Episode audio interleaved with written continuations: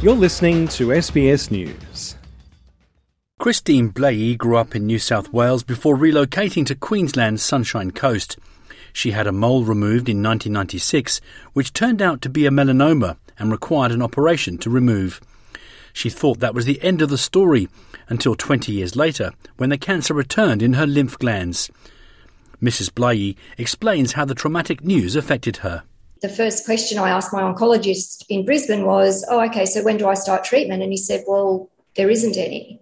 And that was probably the scariest uh, words I'd ever heard because all I wanted it to be was completely gone. Her story is repeated all over the country because Australia has the highest incidence of skin cancer in the world, with two in three people being diagnosed at some point in their lifetimes. Many advertising campaigns have aimed to encourage people over the years to take precautions and avoid unprotected exposure to the sun's dangerous UV rays. The most famous was the Slip Slop Slap cartoon that still resonates to this day. Slap, slap, slap, slip on a shirt, slap on sunscreen and slap on a hat. Slip. Megan Varlow is Director of the Cancer Control Policy at Cancer Council Australia.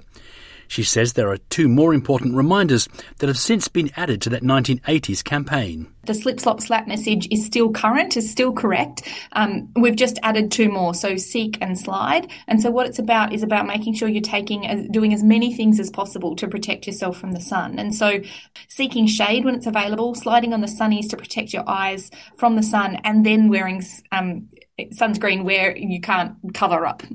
The safety messages are universal, but until more people listen to the advice, the entire country will suffer, both in terms of people's health, but also in terms of cost to the economy.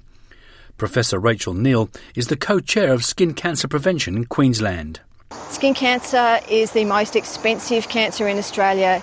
It costs us over $1.3 billion per year to manage skin cancers. Queensland remains the skin cancer capital of the world and of Australia. Our skin cancer rates are about 40% higher than in the rest of Australia. Every year, almost half of all Queenslanders are overexposed to the sun. Skin Cancer Prevention Queensland is a coalition representing several groups, including government, university, and sporting organisations. It's set new targets to combat the issue and is aiming to encourage at least half of all Queenslanders to wear broad brimmed hats by 2030.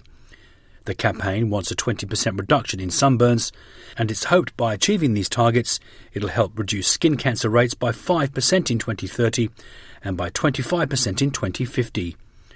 Professor Monica Janda is also a co chair of Skin Cancer Prevention Queensland. She says people there must understand skin cancer melanomas don't just happen from sunbathing on the beach.